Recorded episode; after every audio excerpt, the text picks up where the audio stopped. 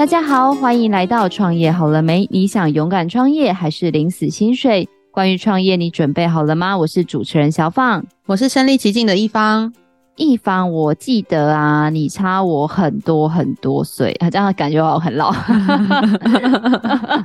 其实是因为你很年轻。那我问你哦，常常我们都会说有一个叫做世代隔阂的东西呀、啊，其实常常从我们的生活习惯就看得出来。举例来说啊，像前一阵子跨年嘛，然后就有某知名网红说，就是那个徐怀钰的粉丝都在家里。听他的歌，跨年对对，然后他就说，你的粉丝都已经不会去跨年现场了。跨年的那些歌手啊，其实说真的，我也很多都不认识，就是感觉自己真的有一种觉得啊，我老了的这种，从生活很多小事都感受得出来。对啊，像现在每个年龄层的社群媒体使用上的习惯也不太一样，可能再年轻一点，他们可能会习惯用 TikTok 吗？我其实也不太确定，就是听说的。然后我的话是还蛮常使用，就是 Instagram 的。我是 Facebook 的爱好者，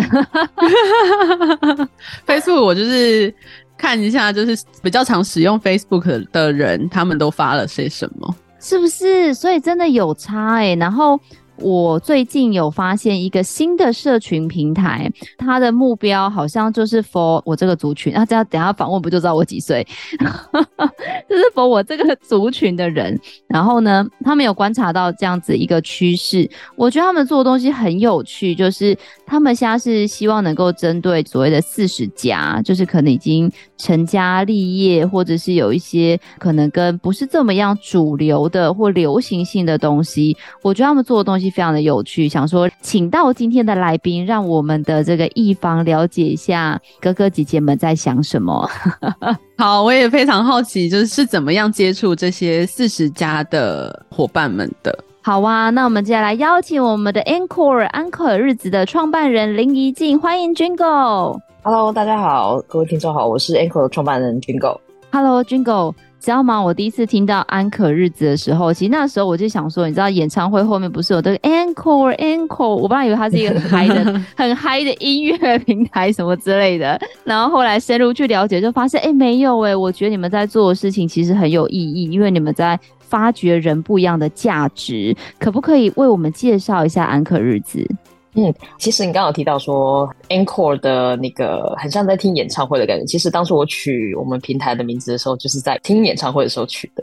然后我印象很深是那时候我去听那个新好男孩，我觉得现在小朋友可能不知道新好男孩是谁，大概就是我们小时候的 BTS 那种感觉。然后那时候去听他们来台湾的演唱会，然后在最后 encore 曲的时候，就是他们就是四十几岁的几个大叔，然后出来唱跳的感觉。然后那时候我觉得非常有意义，我觉得。只有 encore 曲才是最精彩的那首歌，终于要出来，就是我们大家最期待的、引领期盼那首歌要出来。所以那时候我用 encore 帮自己的平台取名，其实我们就是想要创造更多的给呃四十岁以上，然后更多熟龄族群，然后开启自己另一段不一样精彩的下半场人生。然后也在这个过程当中，我们发现了很多很适合成为创作者，以及我们有看到他们不同的多元人设的一些内容，可以分享给更多的听众或者是观众。所以我们在我们的平台的定义的价值，其实是希望说，将这些原本你就很有自己的光泽的一些钻石，那可能在经过时间的洗礼啊，慢慢的被暗淡了一点点，那我们可以透过我们的平台，慢慢帮你打磨出来，然后再展现出你原本的价值。那 Anchor 的服务大概是什么样类型呢？因为你刚刚说就是提供一些，例如说培育创作者等等的。那总归来说就是这样子的服务是什么呢？我之前其实，在 TikTok、抖音的平台运营的负责人，那我负责是台湾的整个平台的发展。运营进主要工作其实就是在挖掘市场上呃不同的面向的创作者。然后协助他们从零走到一，然后慢慢的涨粉，然后开始进行变现等等的这一块是平台的运营经理主要的工作。那其实我是将这样这样的经验，然后放在我们 a n c o r e 的平台上面，然后我们去挖掘很多尚未被挖掘，或者是其实也对于作为创作者啊或自媒体有兴趣的中生代的粉丝受众们，然后让把他们的不一样的面向、他们的兴趣，然后变成内容，然后进而放在我们的平台上。那在这过程当中，因为其实年龄层大概熟年族群的部分，他们对于内容产出啊，或者是对于变现的知识方面，还有就是技能部分是比较薄弱一点。那我们也会在这块帮忙协助补强，不管是开课程啊，或是透过聚会啊等等的方式，然后帮他们交流啊，让他们可以有参与的过程。然后可以让他们的内容可以被更多人看见。那我们也不会只局限于说，哎，只能够在我们 anCore 上面创作。我们也会非常鼓励他们，不管在 YouTube 啊，或是 FB 啊、IG 啊等等，就会看它的内容的方向是在比较适合哪一个平台、哪一个渠道。我们也会去协助辅导，然后协助他们所产生更多的 content。那 Jingle 其实有一个部分很想要请教你，因为像我们自己有一家旅行社，那其实我们最近很专注在做所谓的战后婴儿潮，可能时间比你们再大一点，就是一九四六到一九六四年的这个阶段。那因为这个阶段的人在他们年轻的时候，常常都为了别人而努力，所以常常都会现在这个年纪，他们可能是想要找回或者想要弥补那个年轻时被亏待的自己，所以他们会想要去做很多的事情。那对于 anCore，我知道你们的。这个年龄的定位是五十加，甚至后来好像有修正到四十加。那为什么会有这样子的一个族群的定位呢？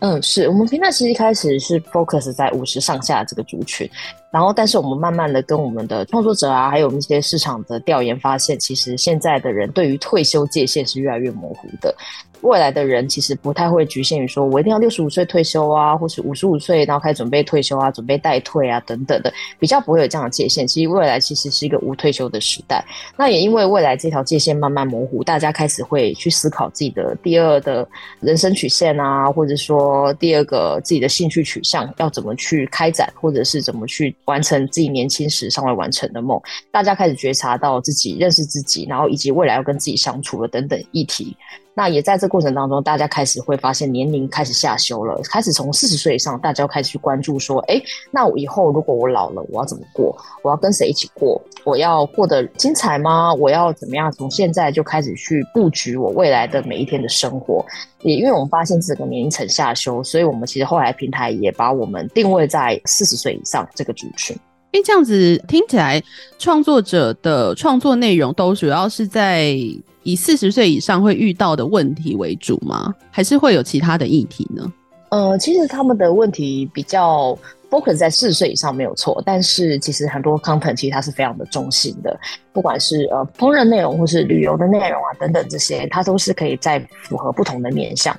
他不一定说，哎，只有四十岁以上的人可以看像这样子的内容，可以去呃产生更多的灵感的激发等等的。那我们也是因为看到了像这样子的机会，有很多的业配的广告主就找上门，他们认为像四十岁以上产出的内容品质非常的好，所以有一定的内容的品质之外，也有很多的面向可以去进行变现。所以我们也在这过程当中看到了一些厂商想要特别去寻找四十岁以上的人的内容。那这个过程也。让我们发现说，哎，其实像这样子的内容，我们可以把我们大量的批发的，让我们的广告主可以去使用，那也可以为我们创作者做更多的变现模式。那其实对于他们来讲，可以算是一个互惠、一个互利的一个过程，所以也渐渐也慢慢形成我们平台上的一种商业模式。那聊到商业模式这个地方，能不能请教一下 Jingle？因为听起来你们的平台既然是平台嘛，当然就会对很两方、嗯、三方甚至多方。这样听起来，可能你们的接触一方面是创作者，一方面是浏览的观众，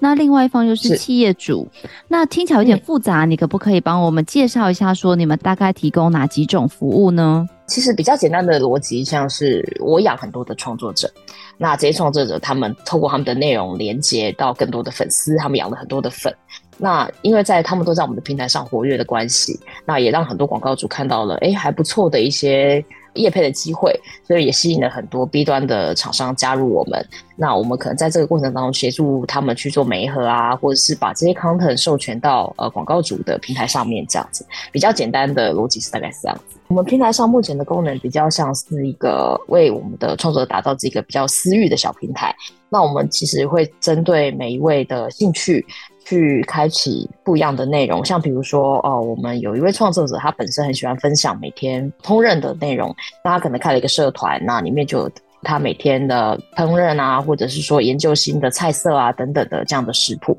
那通常熟年族群他们不会只有一个单一面向，比如说他可能是旅游 YouTuber，他就不做其他的 content。他其实熟年族群他们很多种面向，他可能开了一个社团，里面都是放烹饪内容，那同时也是一名导游，那可能又开了另外一个社团，里面放的都是跟旅游相关的内容。那同时也是一位瑜伽老师，那可能又开了一个社团，里面有不同的瑜伽的内容，可以跟对于喜欢瑜伽的人做分享。那我们的内容其实就透过这种不同的兴趣、不同的社团，让他们可以在里面分享不同的内容，进而养不同的类别的粉丝。那透过像这样子的方式，可以。聚集到各种面向的粉丝，然后可以让广告主更快速的去挑选，说，哎，在不同的面向跟人格特质上，可以做什么样的业配啊，或是置入等等的。那我们平台上的除了这样的社团开启之后，他们可以在里面发表文章啊，也可以发起各式各样的活动，比如说可以一起去山上做瑜伽，或者是说一起出游出去玩啊，等等的，像这样子的方式。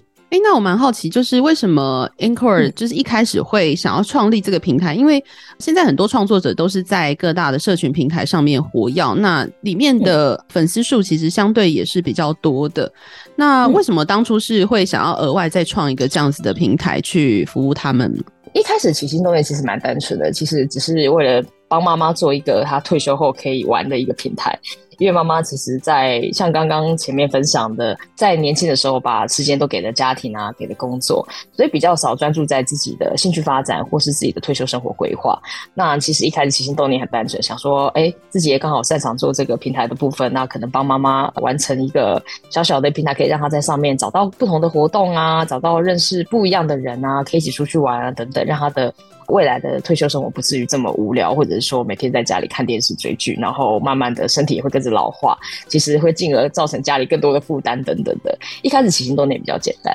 那其实到后来慢慢发展成一个比较呃开始往这个族群的一个规模的平台，也是看到很多的产业趋势的一些概况。例如，比如说我们有注意到各大平台其实都比较专注在年轻人。那像比如说以前我在抖音工作，其实我们就很专注在二十岁以下。那可能 I G 就比较 focus 在二十到三十五之间。那 F B 虽然是全年龄段都有人加入，但是因为目前的流量红利其实也满了嘛。那其实不管你在上面做创作，或者是在上面做互动，它的内容其实相对是比较不容易再 reach 到你的受众，基本上都是要下广告啊，或者是说要透过不同的合作方式才有办法得到露出。所以在各大平台，你看到它的那个流量红利其实在满的情况下，呃，其实很少平台是专注在为了这一群人做服务，大部分都是以年轻族群会比较多，因为这一群人是这些社群平台背后的广告主比较喜欢的族群。那那时候我其实是认为，呃，在市场上少了一个像这样子的平台，可以为他们服务，然后也可以为他们创造价值，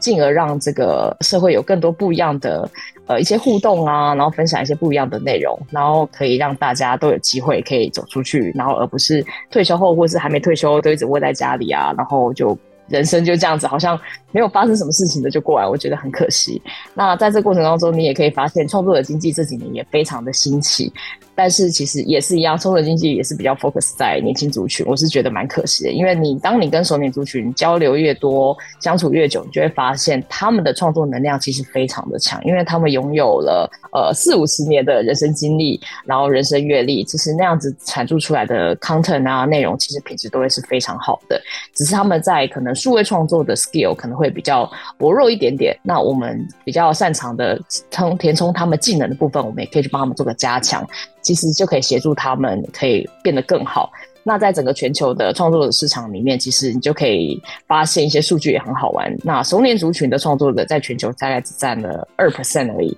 意思就是说还有很多很多的熟年创作者其实都是还没有被开采的璞玉。所以我认为这块市场是未来非常好的一个可以开发、可以挖掘的一个市场。那军狗就如您刚才所说的，其实很多这种熟龄创作者，他们就很像一个璞玉，他们可能有很丰富的人生经验，或者是有很多很棒的一个可以分享的技能，但他们不知道怎么表达。那就像您刚才也有说到，就是安可致力来协助他们成为一个比较好的一个创作者或分享者。那安可不知道有没有一些什么样的安排来协助他们呢？呃，如果是在创作者端的话，其实我们是除了我们那个运营经理一对一的每一日就二十小时的辅导，可以教导他们说，诶，在各大平台，你的人设、你的内容适合放在什么样的平台，我们会去协助他们去做内容的产出。那当然有一部分也会放在我们平台。那同时间，我们也会安排每个月的一些创作者的聚会啊，我们会授予课程，而且这些全部都是免费的。那我们欢迎他们来现场跟我们跟其他创作者互动啊，跟我们的讲师互动。那我们也会听取他们的建议，把我们的平台的功能站在优化。我们的功能会比较面向创作者或者是我们熟年用户的一些需求去做优化跟调整，会比较跟市场上的平台比较不太一样。我们比较把他们的需求可能就是放在前面，他们的想要改变的，他们想要增加的功能去做调整。因为目前我们平台的商业模式还不会以广告变现为主嘛，我们比较像是每合适合的厂商、适合的内容、适合的这个族群，他们会喜欢的东西去做变现。所以其实我们在跟其他平台比较不一样的地方是这个部分。那在他们的建议跟反馈这一两年当中，其实也给了我们很多的建议啦，一些调整，让我们可以可以优化跟梳理得更好。那其实我觉得在这过程当中，你也看到很多很精彩的小故事，像比如说我们很多创作者，他们一开始其实没有想过自己会成为创作者，甚至没有想过网红是什么，他们就只是在我们的平台每一天分享他们的生活的经历啊，或是他们的记录等等。我记得我们平台有一个社团叫天空。那里面有一位创作者很特别，他就是每天每天都分享他看到的天空的样子，然后他进而也吸引了很多喜欢看天空的人，然后也在里面都一直分享。今天我看到南部的天空长什么样子，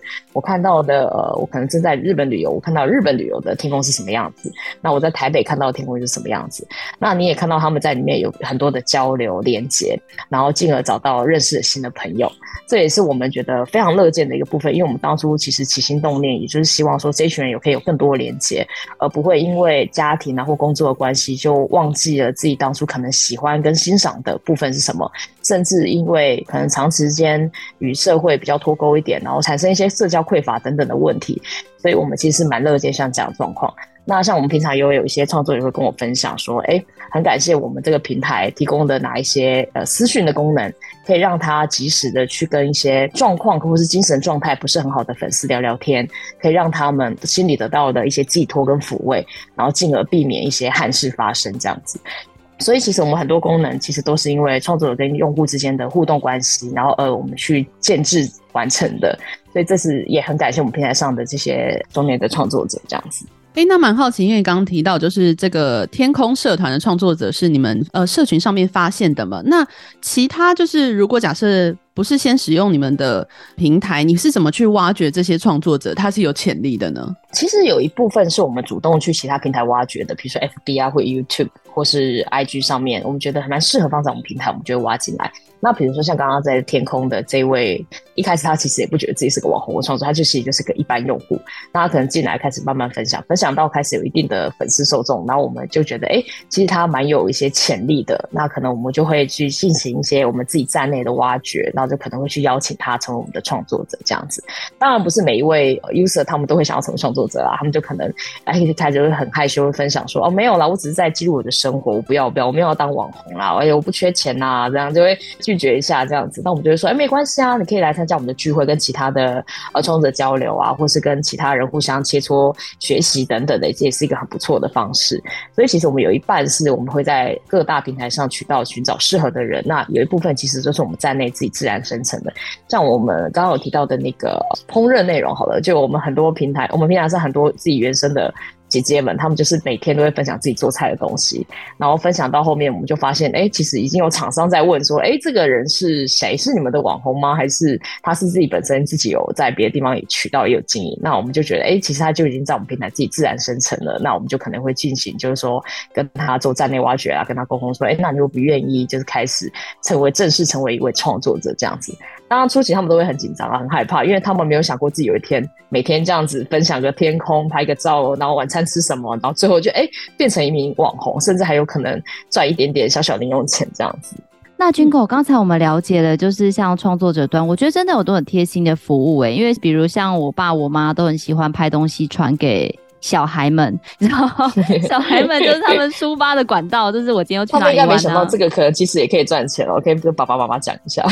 对，因为他们都会跟我说：“哎，跟你说，我们今天去吃什么什么，你要不要来啊？”之类的。就是你知道，爸妈唯一可以聊天的，可能就是他们自己的朋友或者是小孩们。那我们就发现说，哇，这群人真的是在自己的这个小圈圈内，这个分享的欲望是很强烈的，甚至这种病毒行销是非常的厉害的。所以我完全能够体会你说的这样子的一个族群的一个需要。那刚才你也说了，其实像比如说我们的 FB 啊，很多的这个红利都已经不见了，因为它可能饱和，或者是它已经转型变成一个很商业的经营的形态。那对于安可来说，因为听起来感觉对创作者这一端目前应该是免费的。这个上架的形态，或者是创作的形态，那安可在真正的这个获利模式上，不知道 Jingle 方便跟大家分享一下吗？可以，可以，可以。其实我们的获利模式蛮单纯的，其实就是比较偏向 B to C 或是 B to B 也有。那像比如说我刚刚特别提到，嗯，很多广告主其实在市场上是找不到这群人的轮廓的，因为如果在市场上投放，现在不但是成本比较高，那再就是这一群人，呃，出没的一些平台也比较少见一点，大部分都可能在 Line 上面会比较活跃一点点。那 FB 的话，其实对他们来说是偶尔上去可能走走看看而已。那像像现在 FB 有些使用者权限也都慢慢在缩限嘛，那所以其实也找不太到这一群人了。那对于很多广告主来讲说，哎呀，你这边刚好一群就是我们正想要找的 TA，像比如说蛮多旅行社就对于我们的熟年族群很有兴趣，因为他们是专注的在做熟年的喜欢旅行嘛，这一群人。那他们就会可能会跟我们讨论说，哎，有一些新品可以跟我们做一个比较大型的一个策略型的合作，或者是说有一些我觉得我们平台上很不错的内容，很适合放到他们的平台上。那我们会透过我们其实的我们比较技术部分的一些 SaaS 串接的服务，那串接到他们的平台上面去，可以让他们的平台也拥有这些内容，并且。把这些内容的分润机制也转向我们的创作者，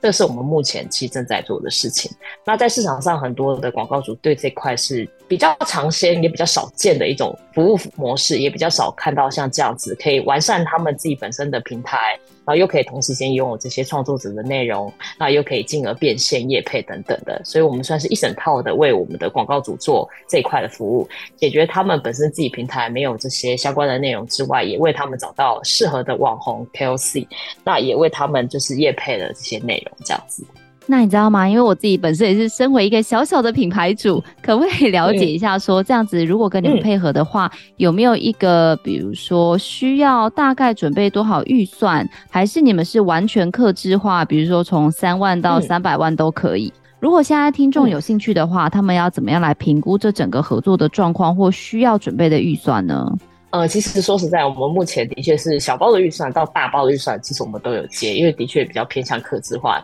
第一个原因是因为除除了我们平台比较新之外，然后再就是我们的商业模式也比较特别一点点，所以它的确是要理解完一整套的私域运作的流程。才有办法比较可以理解说，哎，那这样子的合作方式要怎么往下走会比较适合？那当然，小包装服务我们也有在帮忙解决跟处理，因为其实对于很多广告主来讲，初期也先透过我们可以练习一下，尝试一下说，哎，跟熟年的创作者要怎么合作啊，以及像这样子的业配内容要怎么安排会比较好。这块我们有提供相对应的顾问服务。所以其实我们不管是呃三到三百万的客制化服务，我们也都有提供。那也随时欢迎大家可以找我们 BD 的团队一起聊聊这样子。那 Jingle 可不可以分享一两个就是你们曾经做过的例子呢？比如说像曾经我们有协助全家便利商店，然后帮他们找到适合他们家的那个大使。就是比如说，他们想要寻找他们自己内部的大使活动啊，然后帮他们宣传他们这个品牌，像这样子的服务，我们也有协助去帮忙找出适合对应全家的一些网红等等，然后帮助他们培训啊，或是帮助他们找到面试啊，找到这些人之外，然后可以去推广更多的全家的。品牌的服务等等的，那我们其实这一块我们都统称是协助广告主把他的客人变成铁粉，因为如果只是客人的话，就是在有需求的时候他才会来找你。可是要把客人变铁粉的话，他不会单单只是你给他钱啊，给他一些折扣嘛就可以完成，它是有一段的运营跟训练的过程。像这一块，其实我们有提供像这样子的服务，那可能在。您的客人量还不够大的时候，我们平台上也可以提供对应的，比如说我们的创作者、我们的用户，也可以变成你们的铁粉啊，变成你们的初期的产品的试用者等等的。那这一块我们也也有相对应的服务内容。那我们其实目标也是希望我们的广告主可以获得更多新的客户的来源，因为现在很多广告主其实在市场上获得新客的成本也是越来越高，不管是 FB 或是 Google 的广告投放，基本上都是大概三四年前的好几倍了。因为主要也是刚刚有提到的流量红利已经都满了嘛。那我们这里的平台比较不一样的是，我们目前不会局限在流量红利的这件事的成长，因为我们的商业模式并不是靠流量做变现，我们的商业模式比较像是用内容价值去变现。所以我们也会在这块提供相对应的新的试用课给我们的客户，让他们可以去找出自己的产品最适合的 TA 啊，以及最适合的内容，去再做市场上的一些其他的行销工具，比如说 SEO 啊，或者是做广告投放等等的这样子。好，那还蛮好奇，Jingle，你这边有没有就是比较很励志的那种创作者的故事可以跟我们分享？就是在接触就是 Anchor 之后，有什么样比较大的改变？我们平台上其实创作者们很常跟我说，就是希望我不要倒，因为他们其实很喜欢我们平台，因为他们觉得我们平台改变他们很多。因为在市场上比较少平台会去关注他们，因为他们很常就是会讲说，他们就是三明治族群嘛，上有老下有小。那政府很关注的就是上面的老，比如说福利政策啊，或者是什么长照、失智等等，通通都有。那也很关注小朋友，比如说十岁以下，因为大家都不生嘛，所以其实政府很关注上老上的面的老跟下面的小，中间这一群是完全被忽略的。那广告主他们最在乎的其实就是三十五岁以下这一群人，那三十五到六十这个区间就是夹缝中求生存，然后但是他们也很不满意的说，我们明明就是最有钱的一群人，为什么其实大家不管是广告主啊，或者是政府都不太在乎我们的感受，只在乎我们口袋里的钱？那他们认为我们的平台其实比较不一样的是，我们比较在乎的是他们的感受。像我们就会一直鼓励说，呃，你可以试着去觉察，然后自己想要的东西是什么，然后进而产生找出自己新的兴趣，然后让自己勇于尝试，然后可以试试看。因为大家一开始都是透过先分享自己的东西，然后慢慢慢慢的，我们才会鼓励他说：“哎，会不会要把你的分享变成人生第二曲线，甚至是第二职涯的一个选择？”因为说实在，我也知道你们不缺钱嘛，但是我觉得人跟人之间还是要更多的连接，然后才有更多的机会去尝试新的东西。那像我们平台有很多哥哥姐姐们，他们一开始就是在我们平台就是分享那些，就像刚刚主持人说的，呃，日常照片啊，然后他们也没有什么太多的。期待或想要什么回报这样子，然后等到后来我们站内去邀请他们成为创作者的时候，他们才发现说，原来这个东西可以改变他的一生，可以让他有更不一样的选择，甚至跟他的小孩讲说，哎，爸爸妈妈妈现在其实也是网红，然后会有不一样的故事这样子。像比如说我们平台上有一位 Anita，然后她其实是个妈妈，那她是个家庭主妇，那她从可能呃年轻的时候就开始带孩子，然后现在孩子准备要长大了，她准备要经历那个空巢期了，那她就可能把每天。算是做给孩子的三餐拍下来这样子，然后拍下来的过程当中，就是大家开始追嘛，追追他的内容，知道今天早餐给小孩吃什么，晚餐给小孩吃什么，然后追到后面才发现，哇，就是他粉丝量级越来越多，而且他分享的照片非常的自然，就是我平常嗯我们的爸爸妈妈会拍下来的样子，没有特别精直，没有特别修图，他就只是分享他的家常菜。然后他之前就跟我分享说，很感谢我们，就是有这个平台，可以让他从一个分享的一个素人，慢慢慢变成一个他说小奈米网红。因为他其实也没有想要红，他就只是觉得这样子的粉丝的追踪啊、互动会让他很有成就感。然后一点点小小业配的钱，那个对他来说也不能生活啦，但是就是是一个鼓励，对他来说是一个很不一样的选择跟机会。然后之前我们跟天下杂志也有合作，请他们分享他们的动态人生，在这个阶段有什么样不一样的选择。然后就有我很多我们平台的创作者就有分享说，呃，来我们的平台，然后选了不一样的一条路，可能就是分享生活啊，然后进而就是得到了很多的收获跟反馈，交到了很多的新朋友。那像我们平台也有一个塔罗的一个占星师，他也有分享说。他很常跟一个粉丝互动，然后聊聊聊到最后，有一天就是在跟他聊到人生的低潮的时候，其实他本来想要去自杀，然后这个不知道可不可以播，但是后来因为跟我们平台在上面之后，他每天分享一些疗愈的小故事，然后慢慢就是让他可以想到一些比较正念的东西，所以他其实他们都很感谢我们平台可以提供一个比较温暖，然后没有很多酸民的一个地方。可以让大家可以在上面互动，然后交交朋友，然后很单纯的连接，而不是只是为了赚钱，然后商业化的存在的关系这样子。大概这两个小故事是我近期比较有印象，因为他们的分享都让我觉得很感动，就觉得啊，自己做这个平台，嗯，因为我们一开始跟团队起心动念就不是为了赚钱，是真的真的希望解决爸爸妈妈辈的一些困扰跟问题。那没有想到，进而产生了好多好多很精彩、很励志的故事，这样子，然后可以让我们品团队可以觉得，哎，做这件事情它不会只是我们的一份工作，而是我们的事业，可以让它更好，可以让他们让我们学习到更多。其实收获最大的反而是我们自己团队啊，对啊。那 Jingle 很想要了解一下您的背景诶，因为你刚刚讲了很多，嗯、感觉你又是资讯人，然后呢，可是你又对这个社会充满了关怀，可不可以分享一下关于你自己的故事？呃，我自己其实，在早期我是在媒体圈工作，我是在 TVBS 跟苹果日报。那其实，在那个时候，我就是做比较偏向内容啊、小编啊、社群等等的，所以在这块有一定的背景之后，然后后来我才跳到新创，我后来有到了 Klook。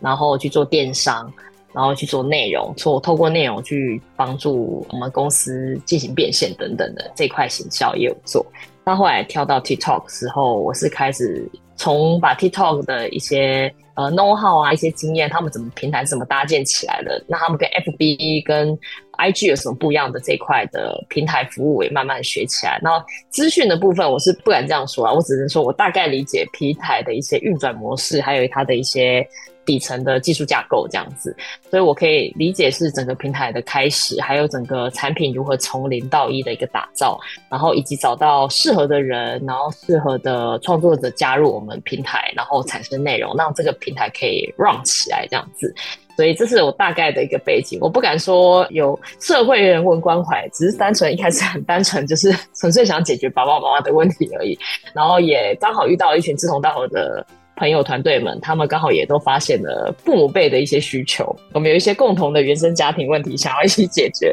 所以就凑在一起，想说各出自己擅长的部分，然后把这个平台搭建起来。其实我们平台一开始的时候也很挫败，因为我们年纪都太轻了，年纪太轻就很不知道自己的体验。像像我们以前就很懂年轻族群在想什么嘛，因为毕竟我们每天都要想办法从他们身上掏钱跟掏流流量回来，所以很知道自己的 TA，然后要做什么样的事情。但自己搭建的这个平台，我反而是从头开始重新学习，去认识我的 TA，去认识我的族群，他们到底想要的是什么，以及他们在人生历练上。可以分享的，可以跟大家一起交流的东西是什么？才慢慢有现在这个创作者的平台的一个雏形产生，然后也慢慢的看到一些市场上的一些痛点，就是产业主、企业主、广告主的一些痛点。那我们也可以同时解决了我创作之外，也可以 to C 的部分，我也可以同时解决 to B 的部分，然后进而去桥接他们，我们变成一个中间桥接的一个角色。那其实。诶，做了这么多，其实还是希望说，可以透过这种方式，让我的熟年族群更好啦，越来越好，然后有更多选择的机会，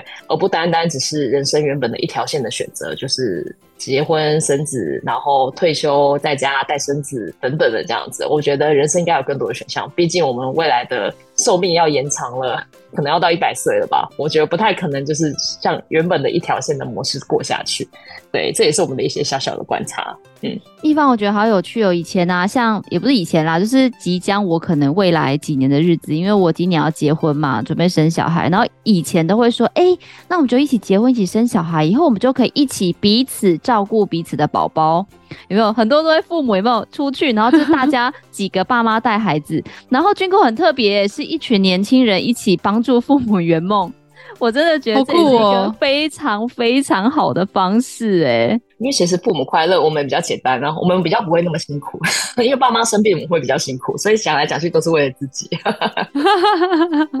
我刚才想到说，就是是不是要先为了就是未来先做准备，就是先接触你们的平台，知道一下就是未来就是四五十岁大家都在想什么，然后我可以先准备说，未来如果想要成为一位创作者的话，可以先 有一些准备功课。就是看完他们的生活，你就会觉得哇，果然是财富自由的味道。我觉得他们过得很快乐，我就我很喜欢看他们内容，就他们说天哪，哟，我长大我也要这样过日子，实在太棒了，太快乐了。而且他们以前就是都分享在自己的群组里面嘛，然后小孩也不理，因为小孩不觉得这有什么了不起的。可是我们旁边人看来就觉得哇，好香哦，好棒哦，我也要像他们一样财富自由的过日子。像他们动不动就分享说，哦，我最近去欧洲大概十天啊，然后就是喝红酒喝到腻啊，等等的这些生活，你就觉得哇塞，跟你想象中的不太一样。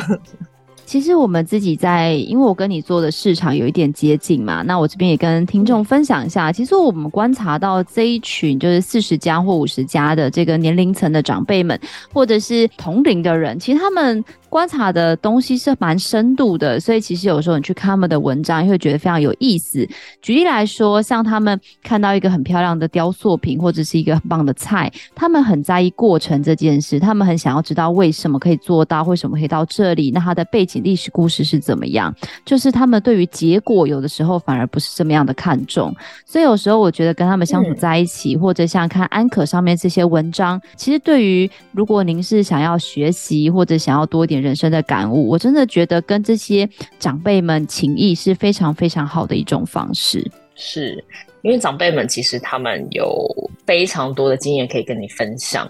其实我们也很鼓励，就是我们其实现在我也不会叫他们长辈，我都叫他们前辈。我也不会叫他们老人家，我们就叫他们专家。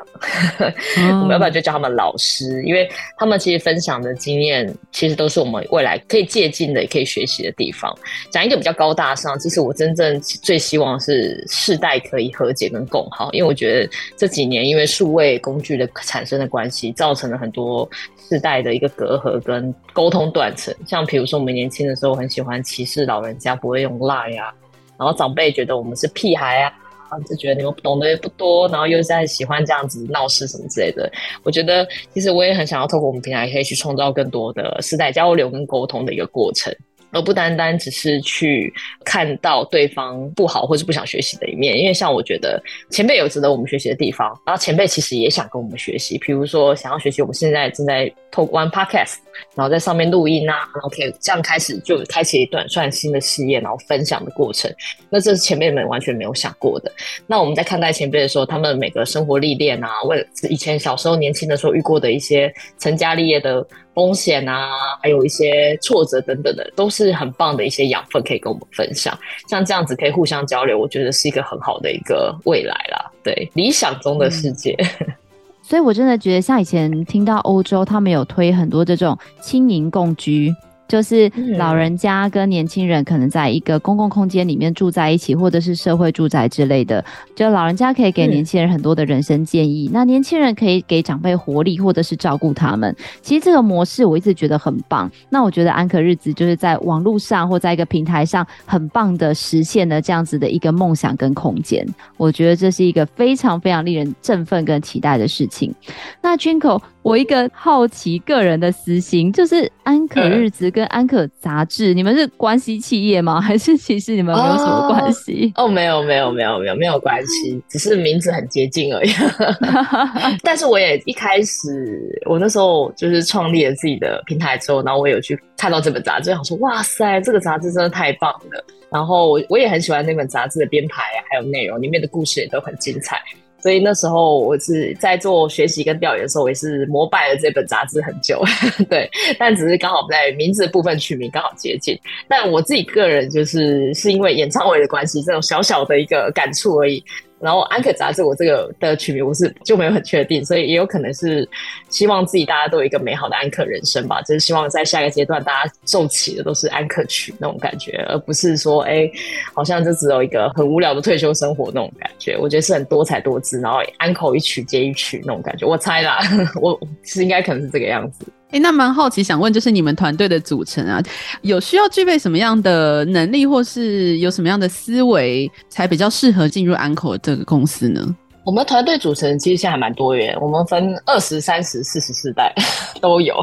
然后我们还另外找了。一直在招聘的是中年级实习生，然后希望中年级实习生的哥哥姐姐给我们一些团队的一些建议啊，然后给我们一些平台方向的指引，这样子。那我们的组成大概是这个族群。那我觉得这个过程也很好玩，就是不同的世代会有不一样的激发。比如说，可能像二十三十很会做品牌，但不了解自己的 TA，那可能三十四十就会比较接近自己的 TA，比较知道说在这个市场上，然后产业跟用户会遇到什么样的问题，然后可以去解决什么样的事情，这样子。所以我觉得这个也是一个我们平台我们内部。自己在做一个交流跟激荡的部分，那什么样的文化比较适合我们？其实我们走的是远端工作文化，所以我们大家一个礼拜大概才碰一次面，然后碰面其实都在聊天八卦，然后在吃饭这样子。那剩下时间其实我们都是在家工作比较多。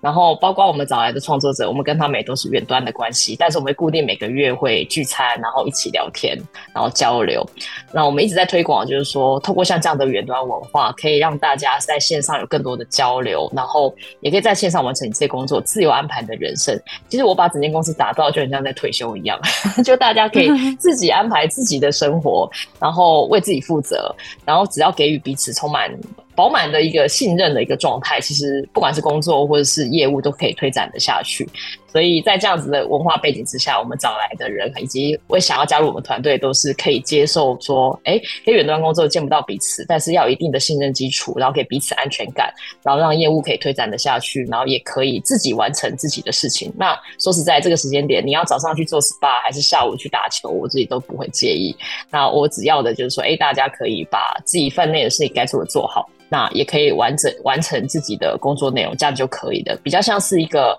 虽然是个公司，四个组织，但每个人都是自己独立的个体，然后寻找自己自我，然后也可以成立自己一人公司。甚至我非常鼓励大家自己自行在创业。因为我觉得每一次的创业，他他们可以更理解我一点点，我觉得这样也挺好的，所以我非常鼓励大家要创业。然后如果缺钱的话，我也可以想办法帮忙弄一点这样子。希望大家可以把未来的像这样子的一个远端工作，再加上一人公司的一个创业精神，可以放在自己公司的文化里面，然后我可以找到像这样比较多志同道合的人。因为说实在，大家如果都有这样的思维，一起工作，实际是更快速的。不管是在沟通上的效率啊，或者是大家可以互相包容的心气，都是更强大的。然后韧性也会好一点点。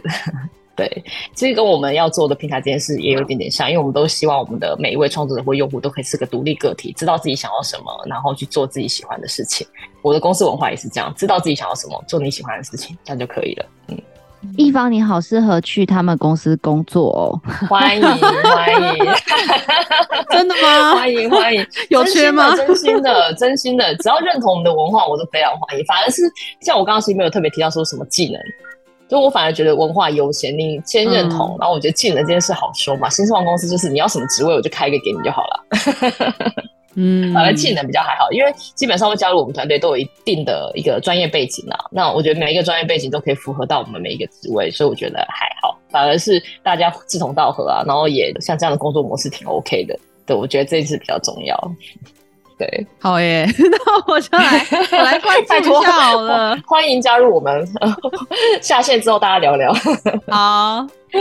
，Jingle 那。在节目的最后，还有两个问题想要请教您。第一个就是想要问一下，因为现在很多的，就像您说的，新创公司非常非常的多，那想做平台的也非常非常的多。那不知道您对于安可日子遇到最大的这个挑战，跟怎么样维持你们的优势？那第二个当然就是想要了解您对于未来平台的一些期待，跟未来的一个发展的展望。如果是给做平台的建议，我真心的建议是一定要想好商业模式，就是谁要付钱给你这件事，真的要先想清楚。对，因为这是先不管，就是我们平台有多大的理想的理念，但你活下去都是要带一点铜臭味的。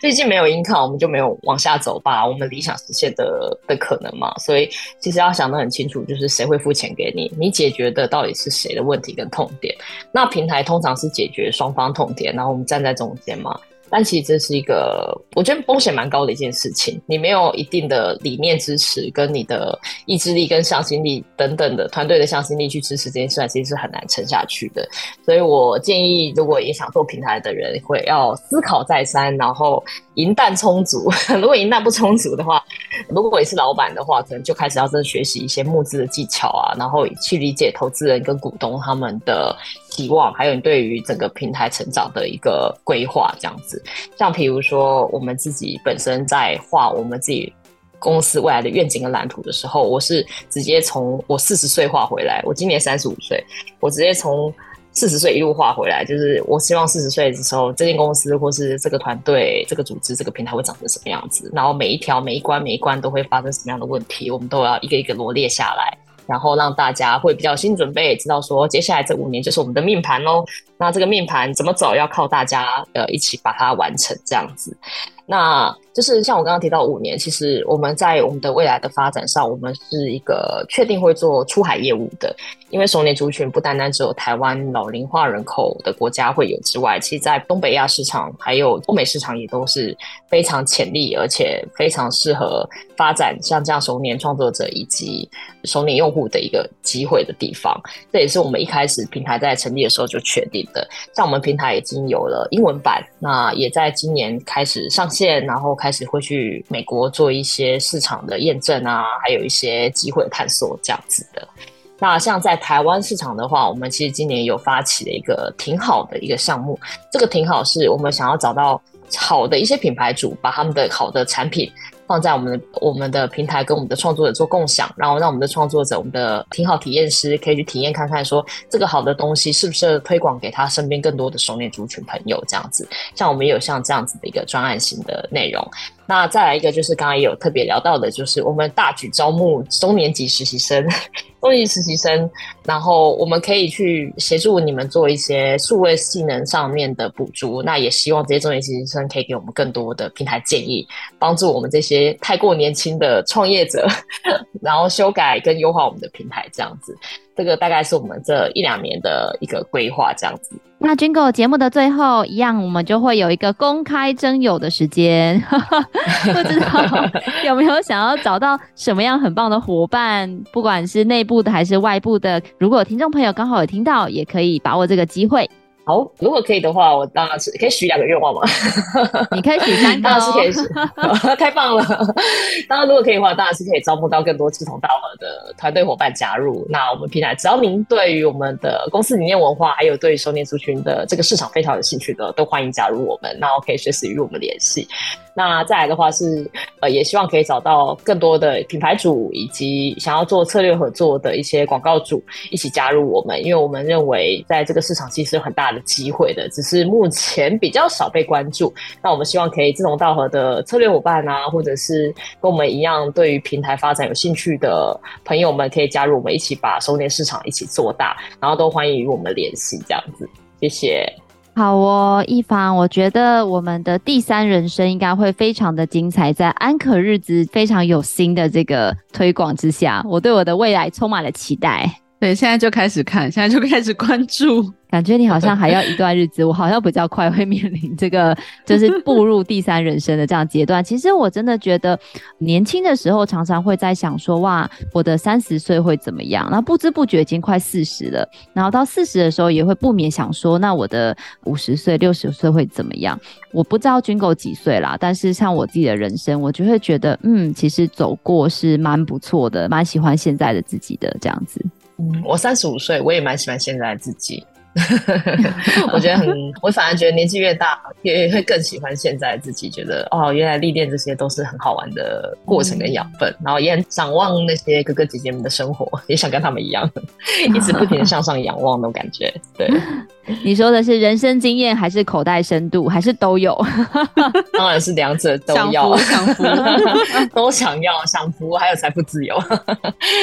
那今天非常感谢我们 Anchor 安可日子的创办人 Jingle 跟我们分享了非常非常多他在安可日子做的非常有趣又有意义的事情。那当然呢，不管是从他创业的经验、个人人生历练的分享，还有到安可上面做了非常多有趣的事。当然，如果呢，不管你几岁，如果你也想要在安可上面成为一个创作者的话，我们相信安可日子也会给你非常多的索引，让你找到非常棒的一个舞台。如果你有兴趣更多的了解安可的话，我们也会把安可相。相关的资讯连接都放在下方的资讯栏，如果有需要的朋友都可以自行去参阅哦。如果你喜欢我们的节目，也别忘了给我们五星好评加分享哦。创业好了没？我们下次见喽，拜拜，拜拜，拜拜。